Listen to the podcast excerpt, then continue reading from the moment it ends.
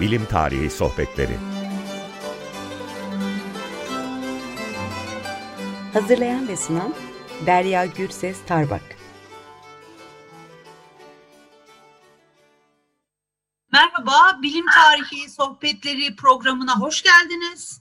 Ee, bugün ilk programımız ve ilk konuğumuz da Kastamonu Üniversitesi Bilim Tarihi Bölüm Başkanı Profesör Doktor Yavuz Unat. Önce kendisini tanıtarak başlamak istiyorum. Ee, Yavuz Unat İstanbul'da doğdu ee, ve Ankara Üniversitesi Dil Tarih Coğrafya Fakültesi Bilim Tarihi ana bilim dalında yüksek öğretimini yaptı. Ee, 1990 yılında Ali Kuşçu'nun Risalat al Fatih, Fatihiye adlı eserinin gök küreleri üzerine olan dördüncü ve beşinci makaleleri üzerine bir konulu bir yüksek lisans tezi e, yaptı. 1990 yılında da doktora programını e, yine Ankara Üniversitesi'nden e, kazandı. 96 yılında da e, doktorasını tamamladı. Yavuz hocamız şu anda Kastamonu Üniversitesi Felsefe Bölüm Başkanı olarak görevini sürdürmekte. E, uzmanlık alanları astronomi tarihi, teknoloji tarihi ve genel bilim tarihi üzerine e, olmakta. Bugün kendisiyle e, bir konu, bir konuk ve bir kitap üzerinden yürüyecek olan bu sohbet programımızda tabii ki konuğumuz Yavuz Hoca. E, kitabımız George Sarton bilim tarihinin e, bir disiplin olarak oluşmasındaki öncül bilim adamlarından, bilim insanlarından bir tanesi. E, ve e, konumuz da Sarton'un etkisiyle ortaya çıktığını benim düşündüğüm ve Yavuz Hoca'nın da yorumlarıyla bizi aydınlatacağı Türkiye'de bilim tarihinin bir disiplin olarak nerede ve nasıl başladığı üzerine bir e, konuşma yapacağız. Şimdi benim e, öncelikle hoş geldiniz demek istiyorum hocam. Hoş geldiniz Yavuz hocam. Hoş bulduk. Teşekkür ediyorum. E, şimdi e, bilim tarihi Türkiye'ye e, nasıl girdi ve e, ne zaman başladı hocam? Bizi bu konuda aydınlatabilir misiniz? Evet, şimdi e, Türkiye'de bilim tarihinin akademik olarak e, başlaması Aydın Sayılı hocamız e, sayesinde olmuştur. 1955 yılında Ankara e, Üniversitesi Dil ve Tarih Coğrafya Fakültesi'nde bilim tarihi kürsüsünü kurmasıyla. Ancak şunu söyleyeyim, e, bundan öncesinde bilim tarihi konularında çalışanlar var mıydı Türkiye'de? Kısaca bundan da bahsetmek isterim. E, Sayılı'dan önce yani akademik olarak bu e, bilim tarihi bölümünü, kürsüsünü kurmadan önce aşağı yukarı 15-16. yüzyıla kadar uzanan bir bilim tarihi öyküsü var aslında Türkiye'de. E, genel olarak baktığımızda e, ilk temel kaynakların ortaya çıkışı e, daha çok 16. yüzyıl civarında gerçekleşmiş ve 16. yüzyılda örneğin Taşköprülü Zayde'nin e, Şakayık-ı Numaniye ya da Miftahü Saade adlı kitaplarında bilimler ve bilim adamlarına ilişkin genel bilgiler biz e, buluyoruz. Yine mesela Katip Çelebi'nin Keşf-i yine e, özellikle Osmanlı bilim insanlarına ilişkin e, bilgileri e, bulmak mümkün. Bunun dışında e, aşağı yukarı e, 19. yüzyıl sonu ve 20. yüzyılda e, Batı'da da koşut olarak bilim tarihi e, çalışmalarının başlamasıyla birlikte e, Batı kaynaklarının kullanılarak e, çalışılan e, çalışan bazı bilim tarihçilerini görüyoruz. Mesela bunların içerisinde en önemlisi Bursalı Mehmet Tahir Bey ve bu dönemde de en önemli e, problem İslam ve Türklerin bilime katkıları üzerine ki nitekim e, Bursalı Mehmet Tahir Bey'in e, çalışması Türklerin ulum ve fünunu e, üzerine e, yapmış olduğu bir çalışması var. Bunun dışında özellikle e, 20. yüzyıl, 19. yüzyıl sonu 20. yüzyıl başlarında e, Türk bilim tarihi yazıcılığının doğuşuna şahit oluyoruz. Salih Sekin'in Asarı Baki adlı kitabı, Adnan Adıvar'ın Osmanlı Türklerinde İlim, adı, e, İlim adlı kitabı e, bu alanda öncü e, çalışmalar ve yine e, Süheyl Ünver'in özellikle tıp tarihi konusunda yapmış olduğu e, çalışmalar e, önemli. Ancak akademik olarak kuruluş e, tabii e, Aydın Sayılı sayesinde çünkü 1930'lu yıllarda Harvard'da ilk defa bir bilim tarihi e, alanı e, George Sarton tarafından kurulacak. O da bu alanın dünyada akademik e, kurucusu. ve bu sayede Aydın Sayılı oraya gittikten sonra doktora eğitimini onun yanında tamamlayarak Türkiye'ye geldiğinde 1955 yılında bu alanı Türkiye'de akademik olarak kurmayı başaracak. Yani şunu da görüyoruz burada dünyada akademik olarak ilk kurulduğu yıllarda aslında e, koşut olarak e, Türkiye'de de çok fazla zaman geçmeden yani 20 yıllık bir süre içerisinde akademik olarak Türkiye'de de e, bilim tarihinin kurulduğunu e, biz görüyoruz, kurulduğuna şahit oluyoruz. E, çok teşekkürler. E, benim merak ettiğim bir şey var. Sarto'nun öğrencisi olması tabii ki sayılı için e, çok önemli bir e, neden ona kariyer noktası olarak karşımıza evet. çıkıyor. E, hangi konuda tez yazıyor e, sayılı? Şimdi e, sayılı e, 1934 yılında Harvard'a geçiyor ve e, 1942 yılında da doktora tezini e, bitiriyor. Doktora tezi e, Sartre'ın da yönlendirmesiyle İslam dünyasında bilimsel kurumlar üzerine Şimdi Sartre'ın şöyle bir şeyi var. Yani kitabını okuduğunuz zaman siz Sartre'da şunu görürsünüz.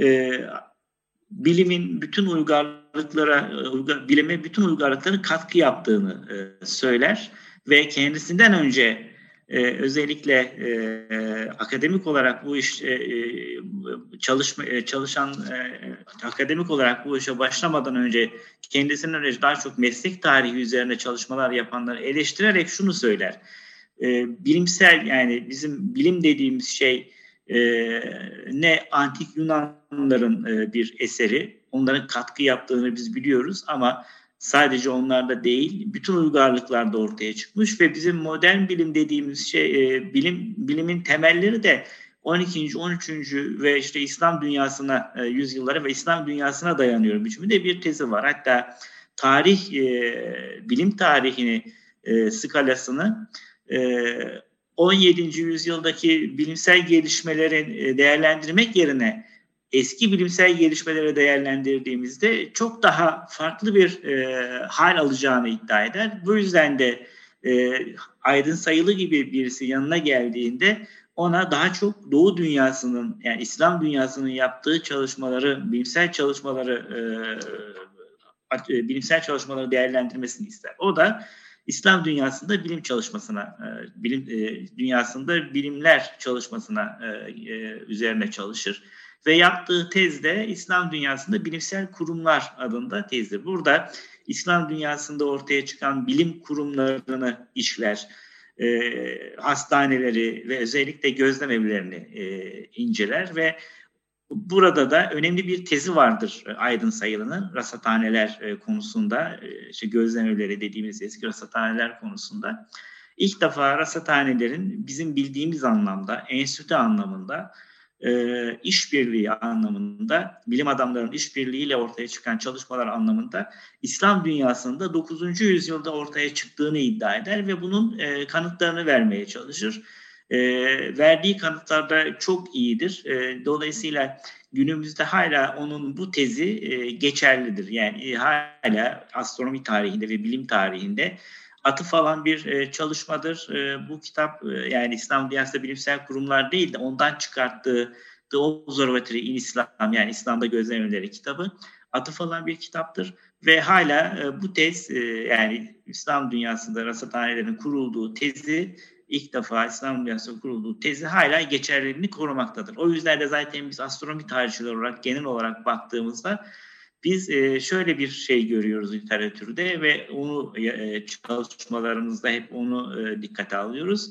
İslam dünyasından önceki yapılan bu tür gökyüzü gözlemlerine ilişkin yapılan çalışmaların gözlem evlerinde değil de gözlem kulelerinde yapılmış olduğunu e, dile getiriyoruz. Yani bir yerde kavram e, değişikliği de e, yapmış oluyoruz bu anlamda.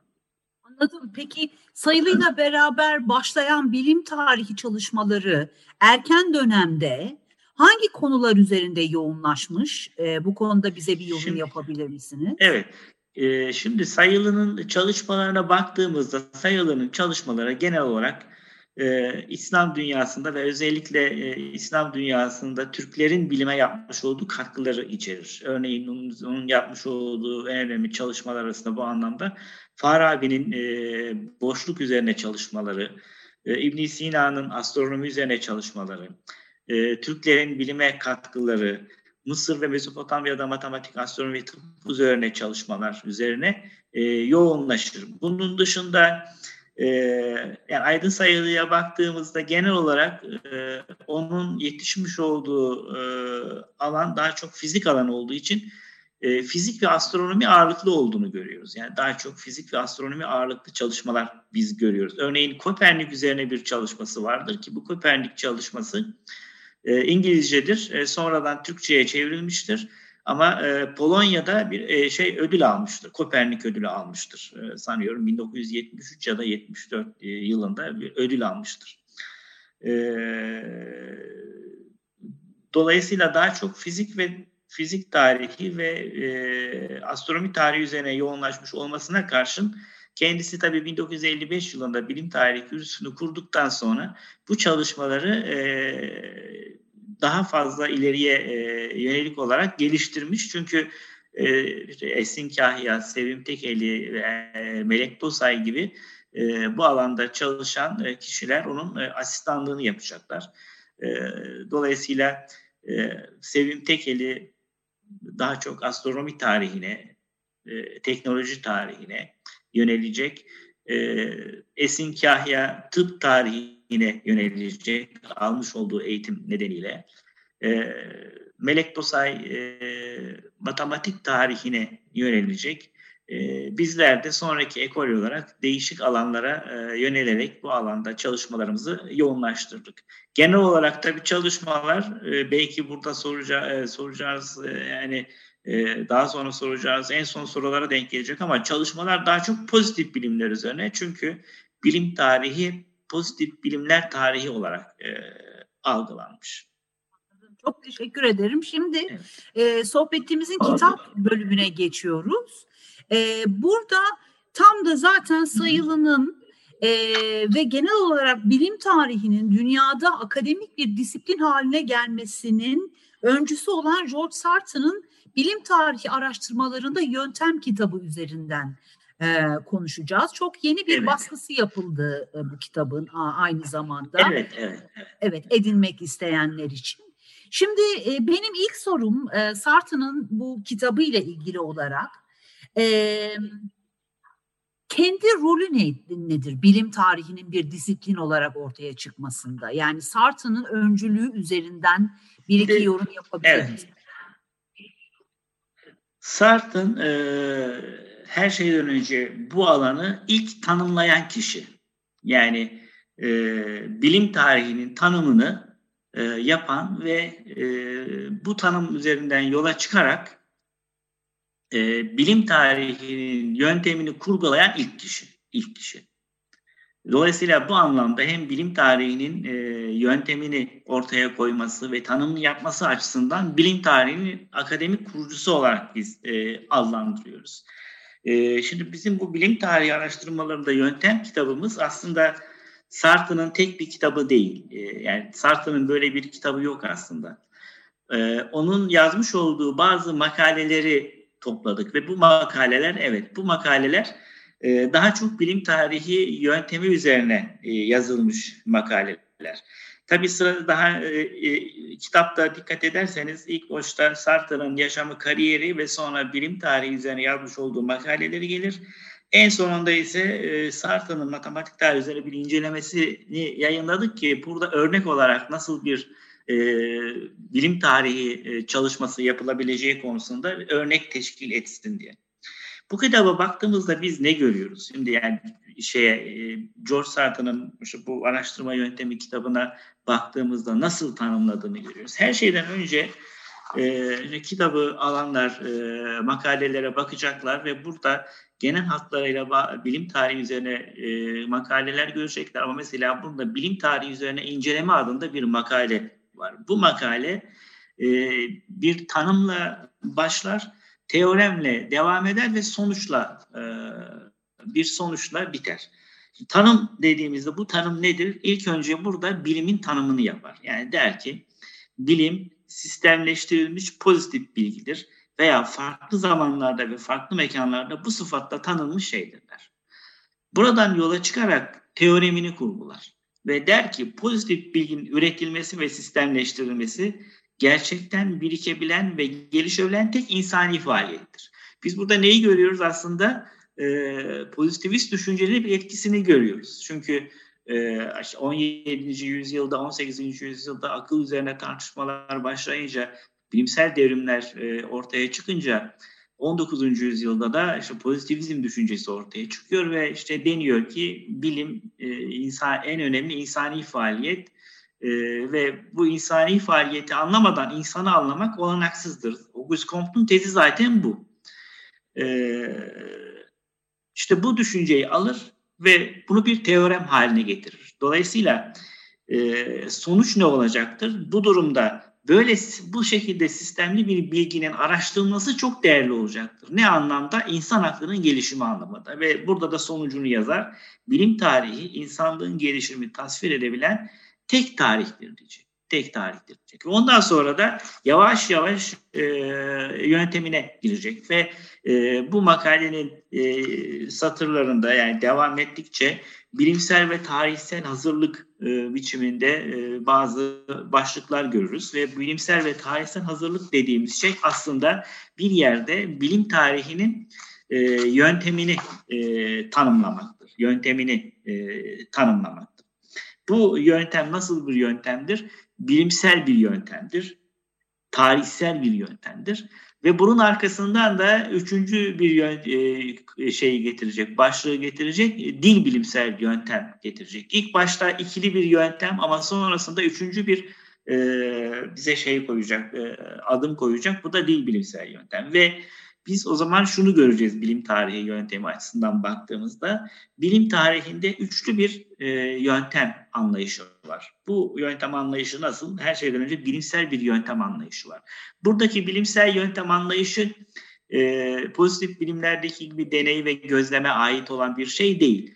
Ama nasıl bir yöntem? Tarihsel yaklaşımla oluşacak bir bilimsel yöntem. Çünkü araştırılacak eserler hep bilim eserleridir. Dolayısıyla bilimi anlamadan, bilimi tanımadan, e, dönemin bilimini bilmeden, çağdaş bilimi bilmeden e, bu e, bilim tarihine ilişkin çalışılacak alanlarda dönemlerdeki bilim kitaplarını incelemek olası değildir. Yani diyelim astronomi ile ilişkin bir ilişkin belli bir dönemde yazılmış bir kitabı inceliyorsunuz e, bu kitabı inceleyebilmek için öncelikle çağdaş astronomi bilmeniz lazım. Astronomi nedir?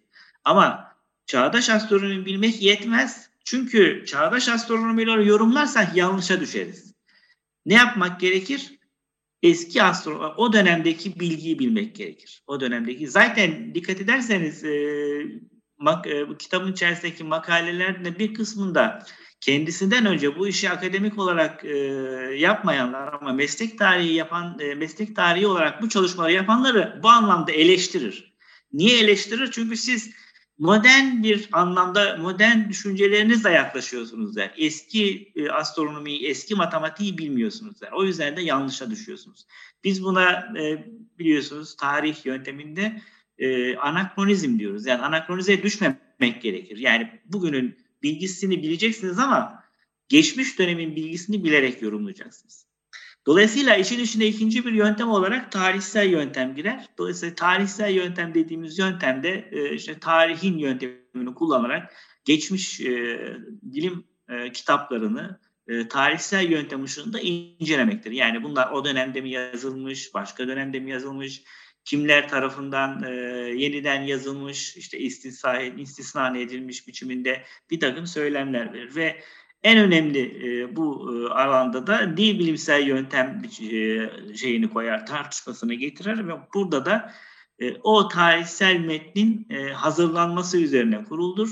E, yani o metnin anlaşılması üzerine yeniden dil bilimsel bir yöntem izlemek gerektiğini söyler e, bu da e, işte e, bu bu üçlü yönteminde bu anlamda bilim tarihi açısından zor bir yöntem olduğunu çünkü e, hangi alanda çalışıyorsanız o alanın bilgisini bileceksiniz, tarihsel yöntemi bileceksiniz. Bir de o dönemde yazılmış kitabın e, hangi kitap hangi dille yazılmışsa o dili bileceksiniz. Yani işte İslam üzerine çalışıyorsanız Arapça, Osmanlı üzerine çalışıyorsanız eski Türkçe, Osmanlıca. Efendim Yunanca üzerine çalışıyorsanız e, Yunanca, Orta Çağ Batı üzerine çalışıyorsanız Latince. Bu tabii çok da çeşitlendirilebilir. Mısır üzerine çalışıyorsanız hieroglif diyeceksiniz. Yani bu oldukça önemli e, bir e. Böylece ilk defa işte bu alanda yetişecek kişilere de öncü olarak e, bize bilim tarihi yönteminin nasıl olması gerektiğini bize e, söylüyor. Zaman şöyle bir şey yapıyor diyebilir miyiz? Yani şu anda sizi dinledikten sonra benim de kafamda şöyle bir e, soruyu sormak aslında e, o, yani uygun düştü. Hı hı. E, Sarton'u da tarihselleştirirsek eğer yani evet. üzerinden çünkü çok zaman ve çok akademik evet, evet. E, hani fikirler geçti. Sarton'un da tarihselliği e, çabası e, şöyle bir çaba olabilir mi? Temel bilimsel metodlarla sosyal bilimsel metodları barıştırmak bilim tarihi. Evet, evet, evet, evet. Aynen dediğiniz gibi. E, gerçi aslında sosyal bilimler tarihine girmiyor e, şey yani işte e, sosyoloji, psikoloji tarihi üzerine bir çalışması yok ama burada önemli olan e, bilim tarihinin aslında e, Sartre bunu da söyler yani bilim tarihi e, pozitif bilimlerle e, insani bilimler arasında bir e, şeydir der, e, geçiştir der, bir köprüdür der, köprüdür der ve bu anlamda anlamda bakıldığında kendisi zaten e, bilim tarihini e, bir e, hümanist anlayış olarak tanımlar. Yani hümanist bir bilim tarihi. Bunun üzerinde ayrıca bir makalesi de vardır. Çünkü e, hümanizm dediğimiz şey e, işte aslında bizim klasik insanı sevmekten ziyade insan aklının e, ön plana çıkmasıdır. Yani o aydınlanmacı süreç içerisinde insanın ön plana çıkmasıdır. İnsanın yapıp ettiklerinin ön plana çıkmasıdır. Dolayısıyla e, aslında o, iddiası da şudur. Bilim tarihi aslında insan aklının e, ne kadar ön planda olabileceğini, ne kadar gelişebileceğinin bir hikayesidir, gelişimidir. Bu yüzden de bilim tarihi ona göre hümanist bir anlayıştır. Hümanist bir e, anlayış e, e, çerçevesinde ele alınmalıdır.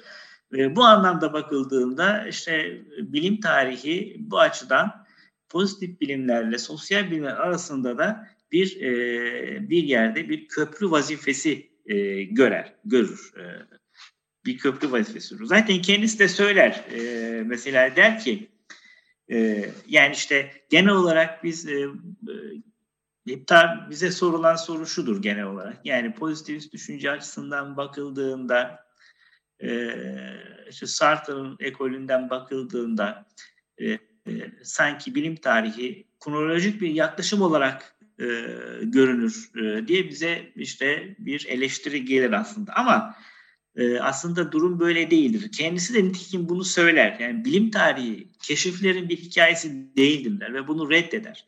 Ve der ki bilim tarihinin e, uğraşması gereken konu ve hatta bilim tarihçisinin asıl görevi der bilimsel düşüncenin gelişimini insan bilincinin gelişimini açıklamaktır der. Ve asıl önemli olan nokta da budur. Yani bu noktanın e, aydınlığa kavuşmasıdır ona göre. Teşekkürler hocam. Son sorum. Ee, bilim tarihçisi dediğinde dediğimizde Sarton nasıl bir e, bilim insanı kurguluyor? Hangi meziyetlere sahip olmamız gerekiyor? Bilim Şimdi bilim tarihçisi aslında tüm bu söylediklerimizden çıkan sonuç şu. Bilim tarihçisi e, aslında bilime önem veren, insan aklına önem veren, insanı e, insana değer veren, hümanist bir anlayışı belir, e, anlayışa sahip olan, e, insanın gelişimini anlayabilmek için ya da insanın insan insanın oluşturduğu bu pozitif bilimleri anlayışına sahip olabilmek için felsefeyi bilen yani e, herhangi bir şekilde bilimi bir şey olarak da görmez Sartre yani tek başına bir unsur olarak da görmez. Felsefeyi bilen e, aydın kültürel kültürel yönden e, kendi e, geliş kendisini geliştirmiş e, neredeyse sanata da girer ve sanat açısından da aslında belli bir sanatla uğraşan kişi olarak da e, bilim tarihçisini tanımlar. Yani çok yönlü bir kişi olmalıdır. Çünkü ona göre bilim tarihçisi olmak sadece salt o bilimin tarihiyle ilgilenmek değildir. Nedir? İnsan aklıyla ilgilenmektir. İnsan aklının gelişimini vermektir. Dolayısıyla insan aklı sadece bilimle oluşmaz. E, aynı zamanda işte felsefeyle, e, hatta bunu buna dini de katar. Dinle yani o manevi e, kaygıyla oluşan, sanatla oluşan bir yapı olarak verir. Dolayısıyla aslında Sartre'ın e, bu e, düşüncesine baktığımızda, bilim tarihi düşüncesine baktığımızda bir yerde e, şunu görüyoruz. Son dönemlerde ortaya çıkan bazı işte, bilim tarihi ekolleri var. Bunların içerisinde en önemlisi mesela Thomas Kuhn'dur mesela. O bilimi sosyal bir çevre olarak tanımlar, sosyal bir yapı olarak tanımlar. Dolayısıyla bilimin sosyolojik hatta psikolojik şartlarının da e, e, işte e, ele, ele alınması gerektiğini iddia eder. Ki aslında doğru bir yaklaşımdır ama biz bu yaklaşımı aslında Sartre'ın işte bu kitabını okuyan okuyanlar görecektir. Sartre'ın e, iddiası da budur zaten. Sartre burada e, işte psikolojik gelişimden bahseder, sosyolojik yapıdan bahseder, tüm bunlardan bahseder. Aynı şey mesela e, Aydın Sayılı'nın e, meşhur bir kitabı vardır. Hayatta en hakiki mürşit ilimdir diye Atatürk'ün sözü üzerine yazmış olduğu Hayatta en hakiki mürşit ilimdir adında. Burada da Aydın Sayılı e, tıpkı Sartre gibi bilimin sosyal ve psikolojik yapısından bahseder. Hatta hatta hatta öyle ki buna içsel ve dışsal yapılar adını verir. Yani o Thomas Kuhn'un söylemiş olduğu içsel tarih, dışsal tarih yapılarını burada aslında Aydın Sayıda da biz görürüz, okuruz yani onun kitabında. Bu yüzden yani okuyuculara e, Aydın Sayılı'nın e, Hayatta En Hakiki Mürşit İlimdir adlı kitabını da okumalarına e, e, salık veririm. Çok teşekkür ediyorum bu sohbet için. Ee, ilk programım için oldukça dinamik bir başlangıç oldu ve çok öğretici oldu hocam. Çok teşekkür ederiz. Ee, o zaman e, şöyle şurada kitapta bir söz var. Ee, herhalde bitireceğiz programımızı. Ee, şu sözle bitirelim. Ee, Sartre şöyle söylüyor bakın. Bilim tarihi hurafe ve cahilliğin ataletine, yalancılara ve ikiyüzlülere, başkalarını ve kendilerini aldatanlara, karanlığın ve zırvalığın gücüne karşı hiç, hiç bitmeyecek olan planlı bir mücadelenin tarihidir diyor. Bilim tarihini en güzel şekilde tanımlayan bir e, cümle bu cümle. Çok teşekkür ediyoruz. Ben teşekkür ediyorum. Sağ olun.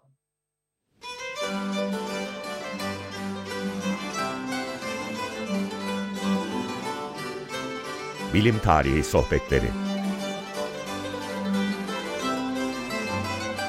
Hazırlayan ve sunan Derya Gürses Tarbak